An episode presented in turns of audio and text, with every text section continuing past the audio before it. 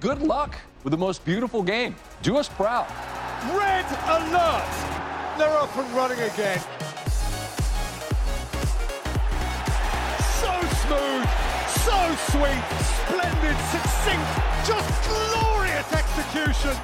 Guys, all I'm looking for is 60% effort 4,000% of the time. How sharp was that? Sharp of mind and body. And that's why you see those beautiful tears. Look at his movements. The most dangerous man on the planet. Nobody picks him up. What a goal! Sensational! I swear you'll never see anything like this ever again. The world is left to wonder, wide-eyed, thrilled, bemused. How on earth did that happen? Hello, everybody, and welcome back to this live edition of Wondergoal. This is a World Cup betting preview from the Action Network. My name is Michael Leboff. In just a moment, I will be joined by my co-hosts, my compadres, my betting heroes, BJ Cunningham and Anthony Dabbundo. And together, the three of us will break down all eight round of 16 matches, pick out some of our best bets, then we'll get out of here and get ourselves prepared for Saturday morning's kickoff between the Netherlands and the United States. But before I bring in those two handsome gentlemen, a reminder Wondergoal is presented by Bet365, the world's favorite sportsbook brand. Sign up with promo code ACTION to get Bet365's exclusive sign up offer in New Jersey and Colorado. Bet $1 on any game, get 200 free. All right. My brothers in betting, BJ, Anthony. Unfortunately, we had to say goodbye to 16 World Cup teams, but we still have 16 left. And we'll whittle that down to eight. But before we do, we got to break this thing down. And we're going to start with our favorite bets for the round of 16. And we're going to start with you, BJ, coming to us live from Iowa. Yeah, I like France minus one and a half and minus 115. They were probably the most impressive team of the group stage. They created 6.7 expected goals against Australia and Denmark, essentially the two matches where they played a full lineup. And then against Tunisia, they obviously lost. They were rotating a bunch of guys. They didn't really need to win the match. So uh, I kind of throw that one out the window what they did such a good job of against Australia, because that's the best comparison here, right? Because Poland is going to stay very compact. They're going to play a low block, similar to what Australia did, although Australia is a little more aggressive in that low block in terms of their pressing. Mbappe and Theo Hernandez on the left side, playing a lot of 2v1s, creating a lot of overloads. Griezmann was allowed to roam the pitch. They created those overloads on the left side of the pitch, just gave Australia a bunch of fits. And that's why you saw Mbappe just creating chance after chance after chance. And then they absolutely just to Denmark. So I have no reason to believe why they should not pace this Poland team, who I think is the worst team to make the round of 16 against Argentina and against Mexico. They created 0.6 non penalty expected goals. They took eight shots and they had 14 touches in the penalty area. Like we've been saying forever, it's Lewandowski or nothing. They're just going to send long balls up to him and hope for the best. And France has one of the best defensive midfielders in the entire world in Tchouameni, who should be able to stop any type of counterattack that Poland's going to throw at them. They've Poland's just basically been riding Szczesny's coattails, and he put up a great performance against Argentina, but he's way overdue to concede. So I like France to absolutely just pace Poland and get to the quarterfinals to set up a great, great matchup with England. So France minus one and a half for me is my best bet. Yeah, France is a team that I think all three of us, relative to the market, were kind of down on coming into the tournament. We've started to change our tune a little bit. Uh, but one team that, Anthony, you're not changing your tune about the Portuguese, Os Navegadores. Yeah, you know, I was sitting around this afternoon just kind of praying for this spot, praying for the Swiss to get through. They looked a little dicey there early on, conceded twice in a row to Serbia, went down 2 1, but got through, went up, won the match. Really encouraged, not even just with the fact that they beat Serbia, but how uh, you know alive their attack looked. Rafael Embolo looked awesome. Xherdan Shaqiri creating chances and scoring from out wide. I was extremely impressed. Created over 2.4 expected goals against the Serbians. Granted, Serbia has not been a particularly good defensive side, but I like this. I like the Swiss again, plus a half against the Portuguese. We saw the Swiss play against Brazil, which I think is a little bit of a better comparison for how this match may go. Portugal doesn't have quite the athleticism and the team speed, uh, and they don't have quite the, we'll say, difficulties at striker with with getting uh, a lot of production from the striker position that Portugal does necessarily with Ronaldo. But I think Switzerland will be able to limit transition opportunities, sit a little bit deeper, transition effectively. The biggest question mark for me with Portugal coming into the tournament was how it progressed the ball through the midfield and get it into the attacking third. That's actually not really been an issue. The problem has actually been their transition defense and how vulnerable they've looked, conceding twice to Ghana, nearly a third if Inaki Williams hadn't slipped. And against Uruguay, once Uruguay ramped up the pressure, they created chance after chance in that second half. don't take a ton from the Korea match today, but didn't look great defending set pieces either. So there are major question marks for this Portugal attack. I think they're a little overvalued still. I've been thinking that all tournament. I'm going to take the Swiss plus a half to uh, give them a run and maybe even get through this and advance to the quarterfinal and pull off an upset. It's so surprised for me if you if you've been following along our World Cup coverage. My favorite bet for this round, Samurai Blue, Japan. They're plus 150 to advance against Croatia. Anthony, you just talked about how Portugal kind of profiles the same way that Brazil does. They're just kind of a poor man's Brazil. I, I think the same could be said about Croatia compared to the two teams that Japan beat in the group stage. Germany and Spain. This is a team that wants to Croatia that wants to be on the ball. They want to be able to control the game. They want to keep it on script. They want to keep it on Luka Modric's script. And when it comes to Japan, you just throw the script out. Like they beat Germany, they lose to Costa Rica, they beat Spain. This team has this World Cup has been crazy, but no team has been uh, more of a thrill ride than Japan. The team speed, the athleticism, the technical ability when they get the ball should give Croatia a ton of trouble. They're Belgium, of course, are the most disappointing team in the tournament, but they were a, a Romelu Lukaku 1.98 xG turning into a goal away from not being in this round, right? So they've been a disappointment too. I think people aren't realizing that because I think Croatia is a little overrated in the spot. Keep backing Samurai Blue here. They punch up better maybe than any team in the tournament outside of the Americans. And that's what we'll talk about next. We will now break down all eight round of 16 matches, and we will start with Team America, the United States of America. They are playing 10 a.m. Eastern time on Saturday against the Netherlands. Clockwork Orange minus 118 on the three way money line. USA plus 350. The draw is plus 350. The Netherlands is minus 225 to advance. USA plus 175 to advance. Of course, these odds are brought to you by our friends at Bet365. BJ, what are your thoughts here? Yeah, I mean, if you listen to our preview pods, you know that all of us have a US to advance the quarterfinals to get a plus 450. They're sitting at plus 175 now, but I still think there's some value on that to get it on the US to get to the quarterfinals because they looked great against England, especially in the midfield. What they did is outstanding job of Michael is they sat in a mid block and they didn't really provide a lot of pressure to the center backs. They cut off the easy passes to Declan Rice, Jude Bellingham, and Mason Mount and forced England to play the ball out wide and beat them with crosses. And England was not able to do that. So far, the Dutch have not looked good at all offensively. If you go through their matches, they scored two goals off of 0.7 against Senegal. Then against Ecuador, Cody Gakpo scored from outside the box. After that goal, they took one shot and had five penalty box touches. So if the United States is able to take away the easy passes to Frenkie de Jong and not allow him to conduct the midfield and really, the Dutch out wide men really haven't looked great in terms of progressing the ball up the pitch and getting crosses into the box. I think the United States can absolutely defend very, very well in this match, keep the Dutch out of the net. The United States still has not allowed a non penalty goal and only two uh, non penalty expected goals this tournament.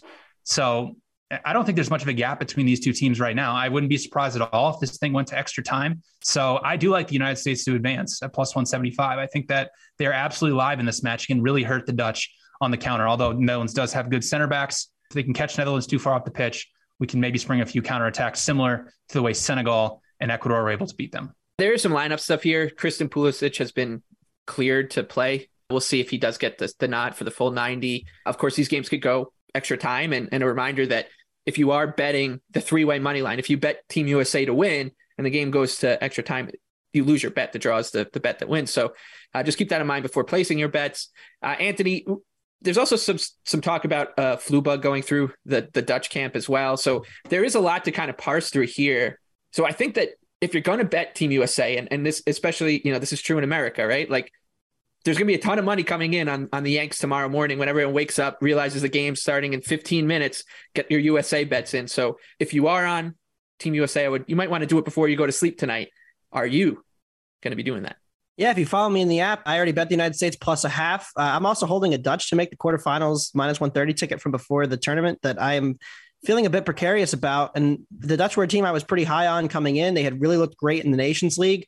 But I'm starting to wonder what that really told us about the Dutch because the three teams they played in the Nations League were Wales, Poland, and Belgium, and they romped through those teams. But we have not been impressed by any one of those three teams in this actual tournament. So maybe the Dutch were perhaps a bit overrated coming in, and the numbers would back that up. I mean, they're top 10 in getting the ball into the final third, but they're bottom 10 in turning that into box entries and uh, attacking penalty area touches. They're not getting a lot of shots, not getting a lot of expected goal production. 0.77 expected goals per match. It's been Gakpo finishing or nothing. They will have Memphis Depay back for this one. He started the last match, played an hour. I don't think he can go full 90. So there is fatigue question marks for both teams, especially now that Frenkie de Jong may have the flu and a couple other Dutch players rumored to be a bit of an outbreak there. So fatigue questions on both sides as well. I like the USA plus a half. I wrote a full preview in the app. You know, going deeper into this match, uh, you can go read it. But really, it comes down to the United States defensive midfield taking away access to the penalty area for the Dutch, and the United States not offering a ton going forward against the three man back line of the Dutch themselves. So I think this could be a bit of a stalemate don't dislike the look at the under either, but uh, the United States clearly a little bit undervalued here.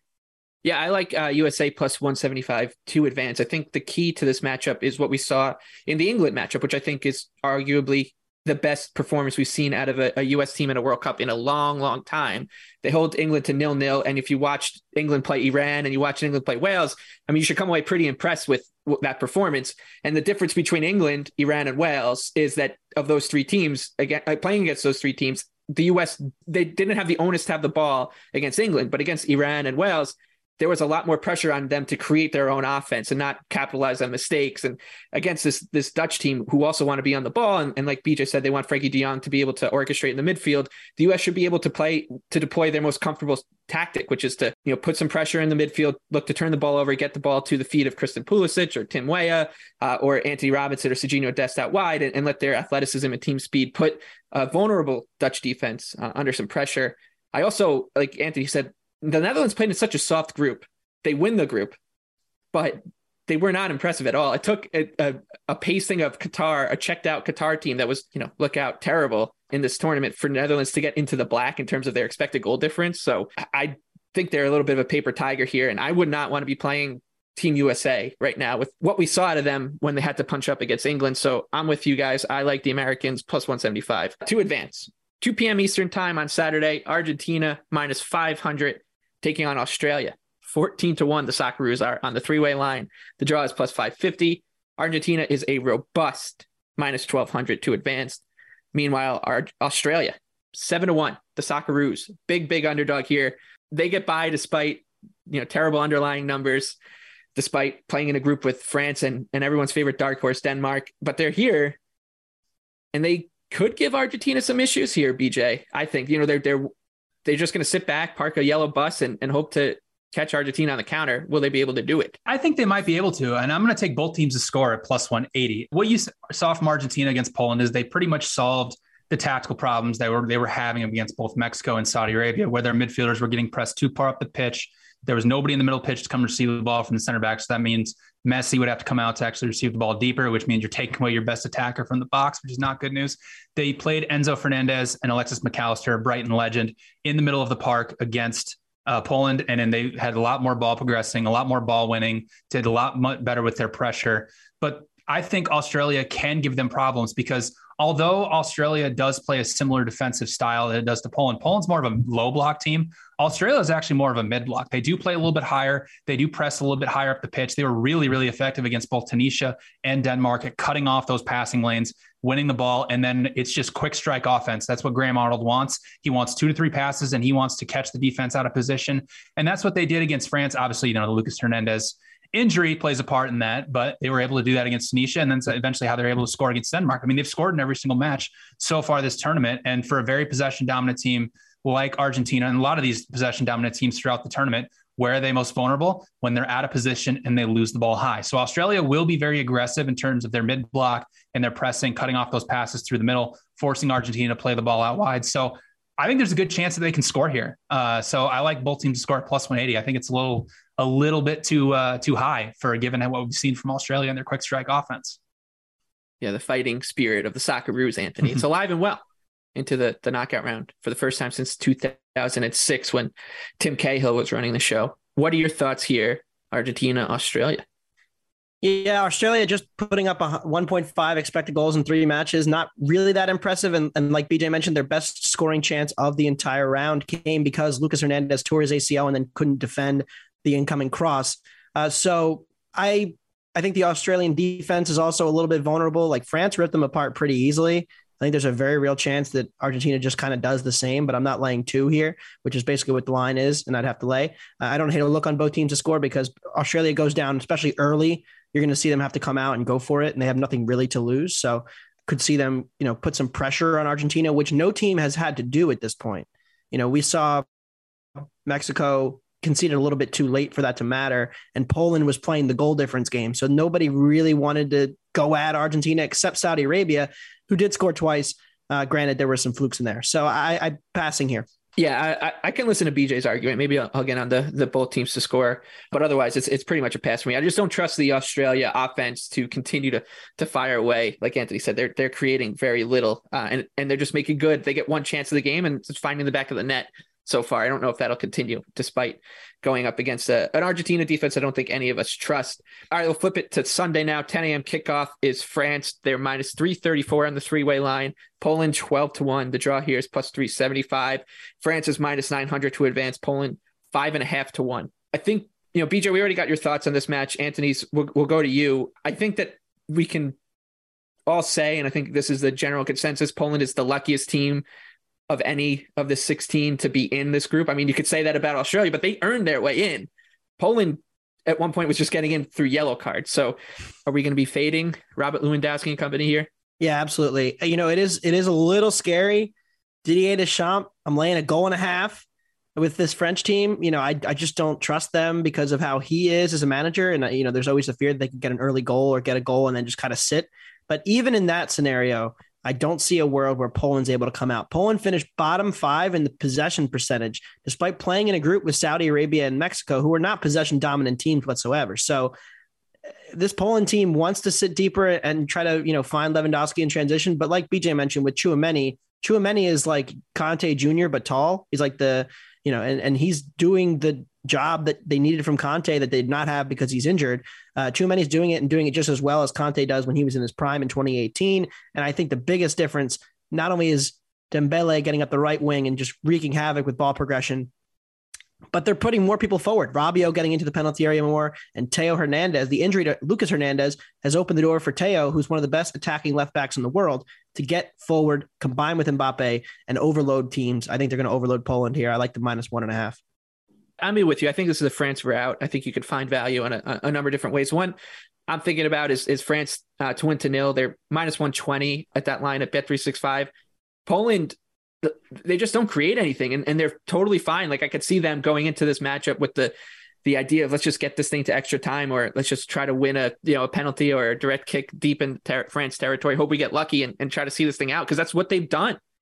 Uh, they've been so game state dependent. You know, the, the way they played the end of that match on the last match day, it was it was absurd. And like I said, the luckiest team to be in here. France, meanwhile, probably the opposite end of the spectrum. Even though they did lose to Tunisia, like you said, that was a changed squad. They've been the most impressive of the favorites, I would say. So this is a mismatch, probably the biggest one in my eyes of the round of 16. So all three of us on France. It's BJ's favorite bet of the round as well. 2 p.m. Sunday, BJ, your boys, the three Lions of England, minus 188 against your other boys, the Lions of Teranga.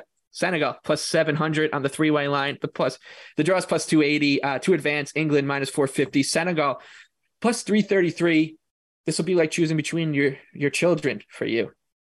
Yeah, I mean, would it surprise you to say that to hear that uh, my favorite animal is a lion? Anyway, I like England here minus one at minus one ten. I think what you see from Senegal is they had, yes, they have been very impressive. They are a very, very good defensive team. You know, throughout Africa Cup nations and World Cup qualifiers, they only allowed 0.74 expect goals per 90 minutes, and they haven't allowed anybody to create over one expected goal throughout the group stage. But this is mighty, mighty England they're facing now. And what they've been very, very vulnerable at defensively is crosses. They've allowed 21 passes into their penalty area. 11 have come from crosses. And what do we know about England? They're one of the best set piece teams in the entire world, and they are pretty reliant on them as well.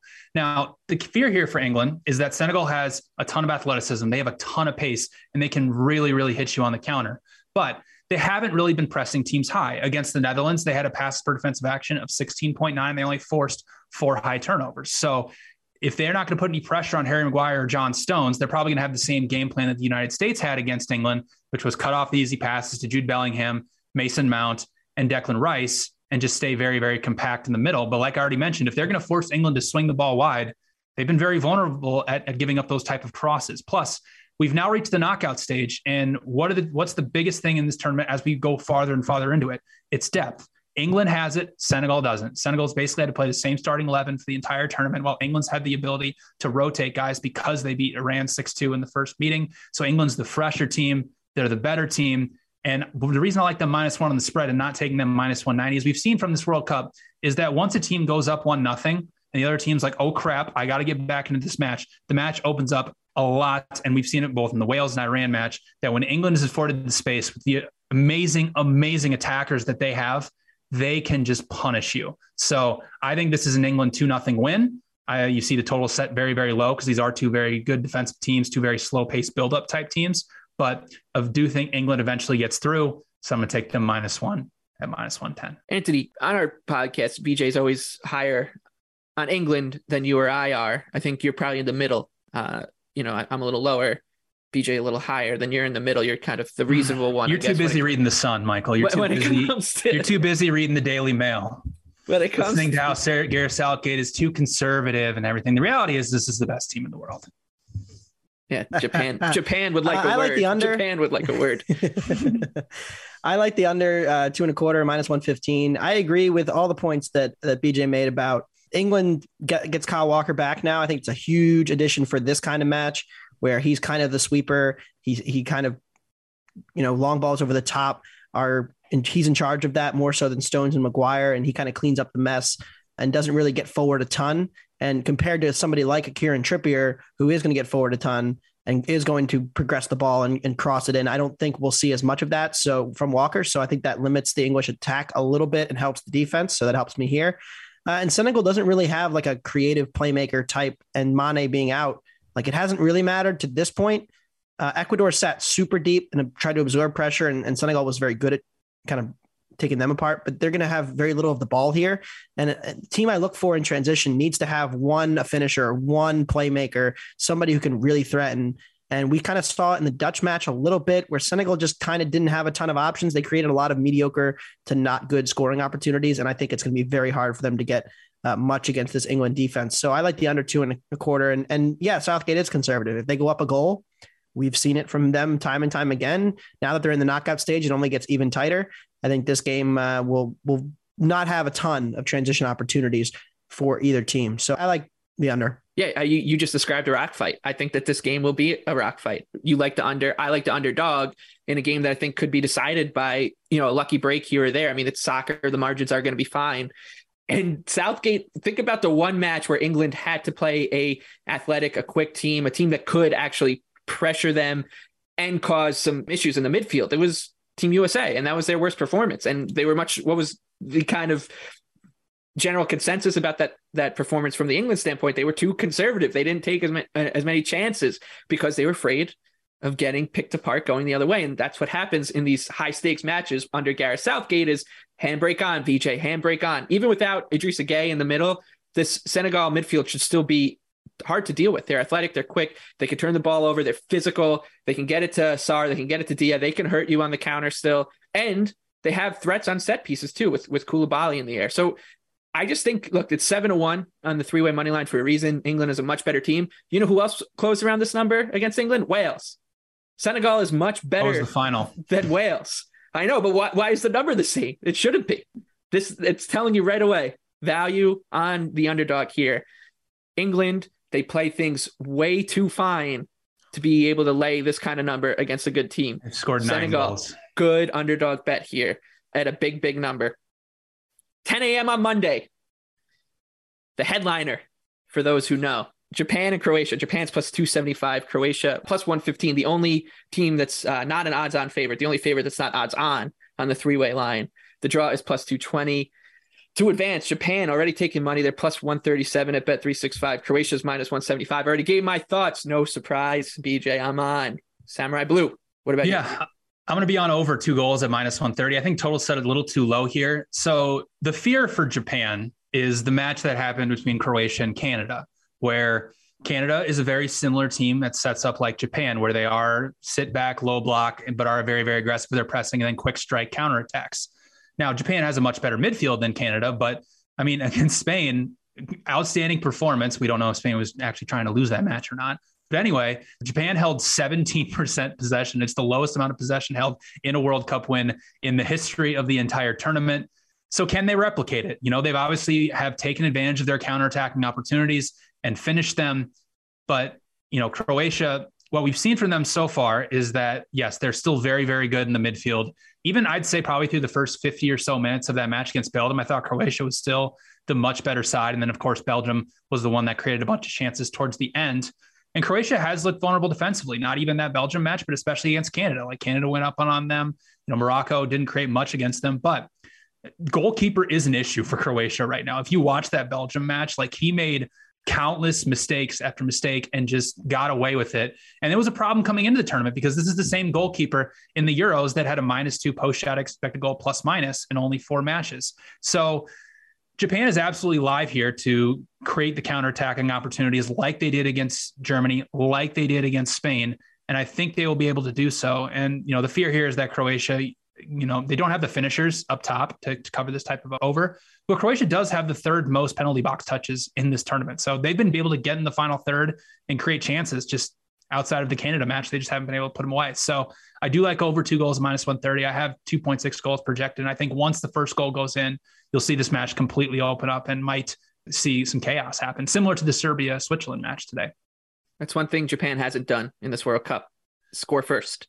That's uh, true. Both, both, their wins have come from uh, 2 1, where they've gone behind uh, 1 0 and scored two goals. Uh, so, also like an, an, interesting live betting team, too, because the changes that they've made at halftime, you know, cross out the Costa Rica match, right, where they they played a C squad. If Croatia goes up one nothing, all of a sudden the real Japan shows up and uh, they're the best team in the world. Anthony, uh, what are your thoughts on Japan and Croatia here?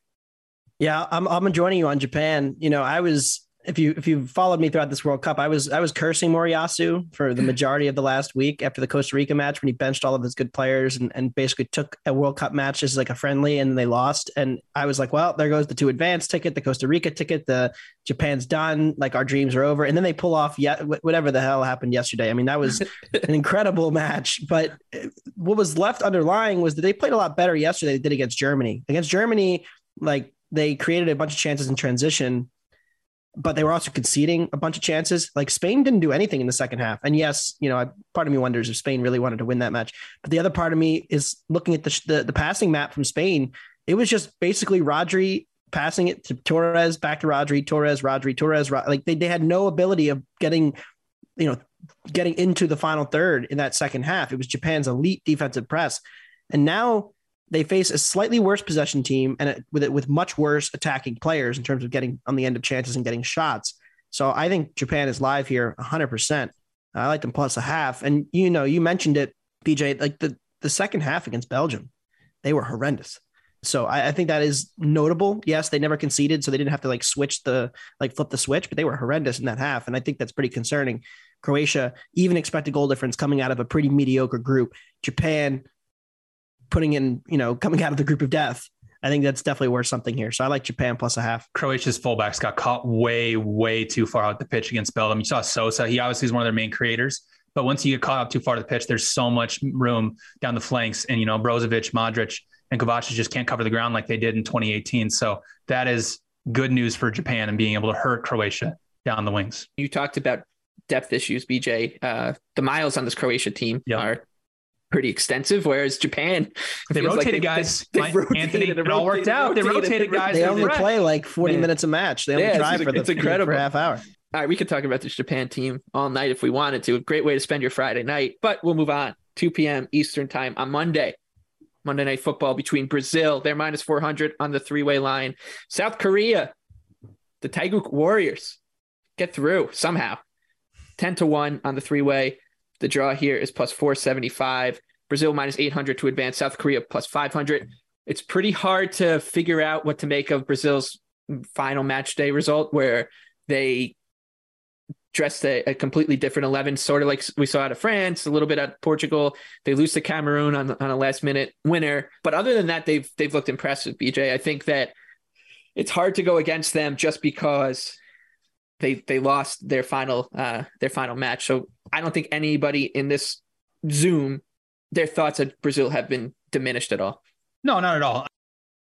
You could make the case that Neymar being out definitely hurts Brazil, and I think it does. Like even though he's been in the form of his life coming into the World Cup, and they just really lack that central presence on the pitch, that, that finisher in front of net. You know, I love Gabby Jesus, but he's having some finishing issues for Arsenal and for the national team as well. So for South Korea, they can easily sit in deep low blocks, similar to how they did it against Uruguay. They're going to take away a lot of the middle of the pitch, those easy passes. That's why they were successful against Uruguay, essentially neutralized, neutralized Valverde and Bentancur. So they can do the exact same thing here to Brazil. I actually like under two and a half goals, a plus 115. I think this under is just a little bit too high because we see this Brazil attacking offense. Oh my gosh, it's it's so amazing and everything. But yes, they have created quite a few expected goals, but you look at the Switzerland match, like I'd say that's very similar to the type of defense they're going to see from South Korea. Like they created just a little bit over one expected goal without Neymar in the lineup. And Brazil defensively, they haven't allowed opponent to create over one expected goal in this entire tournament. Coming into it, they only allowed 0.74 xG per 90 throughout South American qualifying and Copa America. So you know, South Korea is basically going to have to do what they did today against Portugal. They're going to have to take advantage of their counterattacking opportunities. You know, Hee-chan Hwang finally found the back of the net. You know, he hasn't done it all year for Wolves, but his one touch for South Korea and he puts the ball in the back of the net. That's what they're going to have to do if they're going to beat Brazil here. But I expect them to sit very, very deep. And yes, a lot of South Korea's matches have gone over, but you got to look at the game state and the game theory behind it. Like they conceded early against Ghana and they needed to win. If you look at the Uruguay match, where it was the first match of the group stage, they didn't really need to be that aggressive in terms of their counterattacking and applying pressure. They sat very, very defensive and they only held Uruguay to 0.1, 0.5 expected goals. So I'm expecting the same thing from them. And this is probably a Brazil one, maybe two nothing win. Uh, but I think the the over is just a little bit too much here because the I think it's taking into account how good this Brazil attacking offense is, but I really don't think we're going to see Neymar in this match, given what we've read from the reports coming out and even seeing the how big his ankle swelled up after that match. So I do like under two and a half goals at plus 115. Uh, he was jumping over cones in a Qatari we'll gym. See. So we'll who knows? See. It was uh, Anthony, hotel gym. Yeah, hotel gym. Uh, Anthony, I know you're passing on this one. I'll likely be passing too. I think that I would lean towards what BJ was saying a, a, low event game, especially out of the first half, maybe a first half under or the first half to end nil nil, because I think that Brazil's going to want to manage this game more than anything be, because they've seen what South Korea can do. This is a team that can come back and all of a sudden you blink and they're up 2 1 against Portugal. And, and they were able to fight back from 2 0 against uh, Ghana as well. So I think that Brazil will will try to manage this game. Like you said, win it, you know, 1 0, 2 0. Sure, they can play anyone off the park, but uh, I think uh, this this really has the feel of a, a, pretty low event game, especially off the blocks. So I'll likely be joining you on on something correlated to the under. Tuesday is the final day of the round of 16, and then we get a break. We get a breather for a couple days after that. Morocco and Spain is the morning match, 10 a.m. Eastern time. Morocco, the Atlas Lions.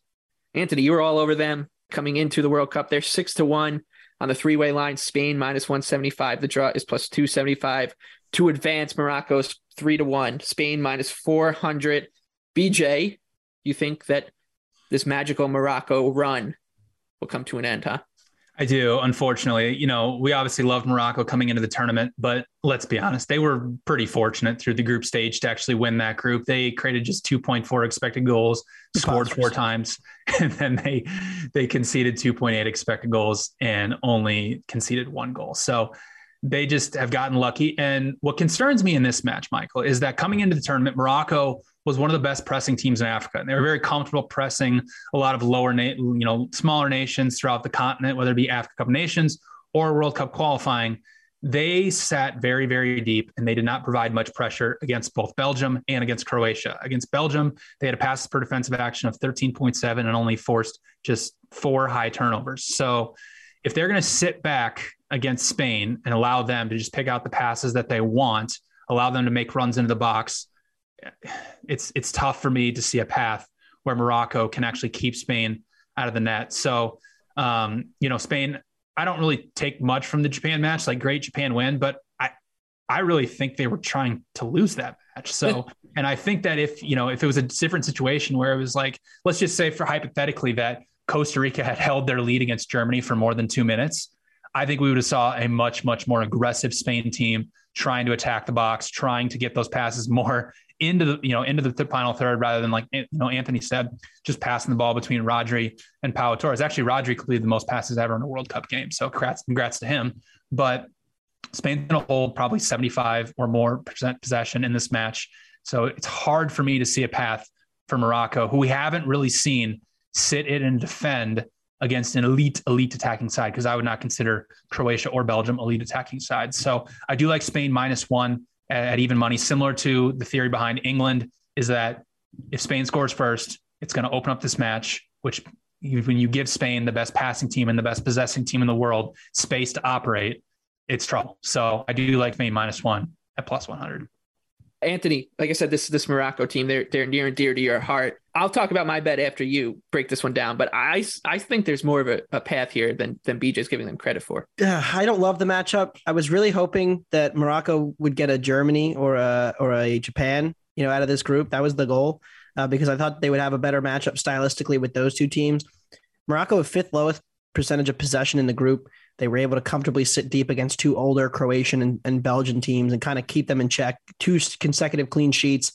Didn't concede more than one big scoring chance in either of those matches. So I thought they were stellar defensively, but you could see in those matches that they lacked like the transitional elements that you'd want to see from a team that that could really dominate here. And you saw a little bit of it against Canada, but again, the Canada transition defense is so bad, and their their backline was so bad, and the and the goalie gifted them a goal too. So Spain's going to have 75 plus percent of the possession here. I think it's very hard for Morocco to do much against them in that kind of setting. Uh, so I don't really trust Morocco here. Uh, I wouldn't lay it with Spain either. I think the number's right around right. So I'll be passing. Rooting for Spain now. We have our Spain futures. Morocco, thank you very much for the group group stage and, getting out job. of that group and, and winning. We appreciate them. Hakim Ziyech, you know, maybe could magic up something here. But again, this just feels like Morocco is going to get stuck in their own half for the majority, for the overwhelming majority of the match. This will be a very dominant Spain showing. Question is, can they finish? Maybe Alvaro will get it one or two goals here, get us through, and help our Golden Boot tickets. I think you guys are overlooking something. They pasted Costa Rica 7 0, but has the Spain defense been good in this no. tournament? No, not really. So I think, well, I think, well, the biggest question mark is Jordi Alba because so he went off against Germany. They immediately conceded through an error at left back from Balde, and then both goals came through the same area again. So, like, does Jordi Alba being back help the Spain defense? Is Jordi Alba back? We don't really know.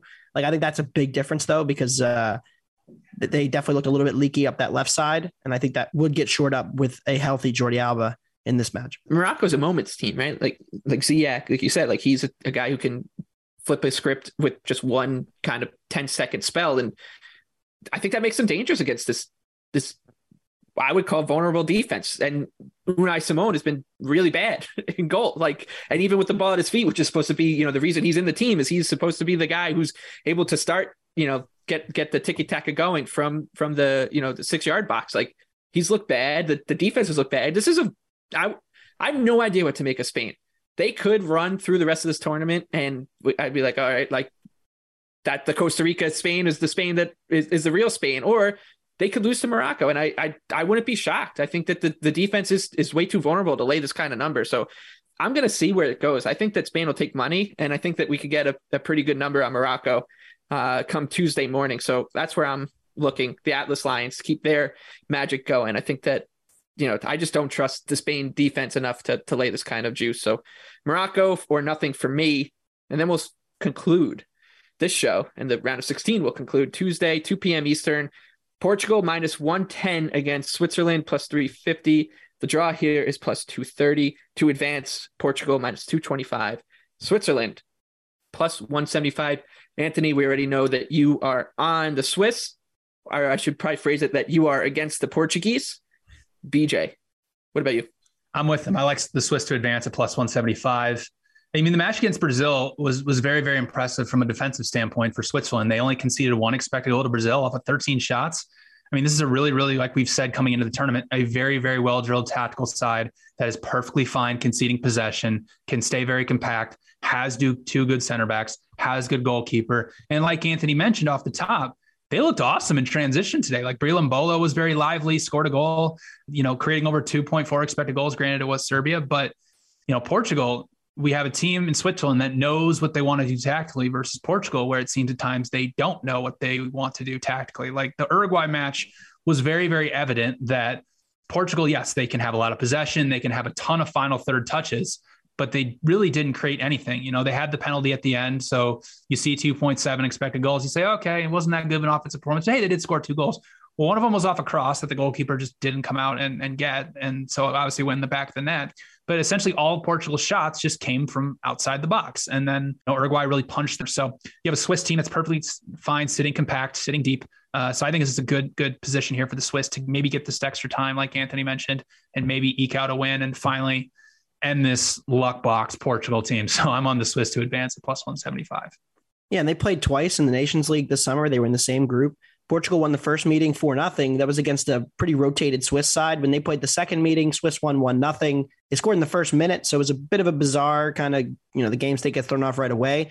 But Switzerland did a very good job of kind of keeping everything in front of them. And Portugal, no runners in behind. Uh, Ronaldo did not play well in that match either. So I, I think there's a path here for for Switzerland to get this extra time. And remember, last year at the Euros, very similar Swiss team beat France on pens and nearly beat Spain on pens. So this is a team that look, they've been a dangerous, you know, underdog team and they have a lot of veteran experience.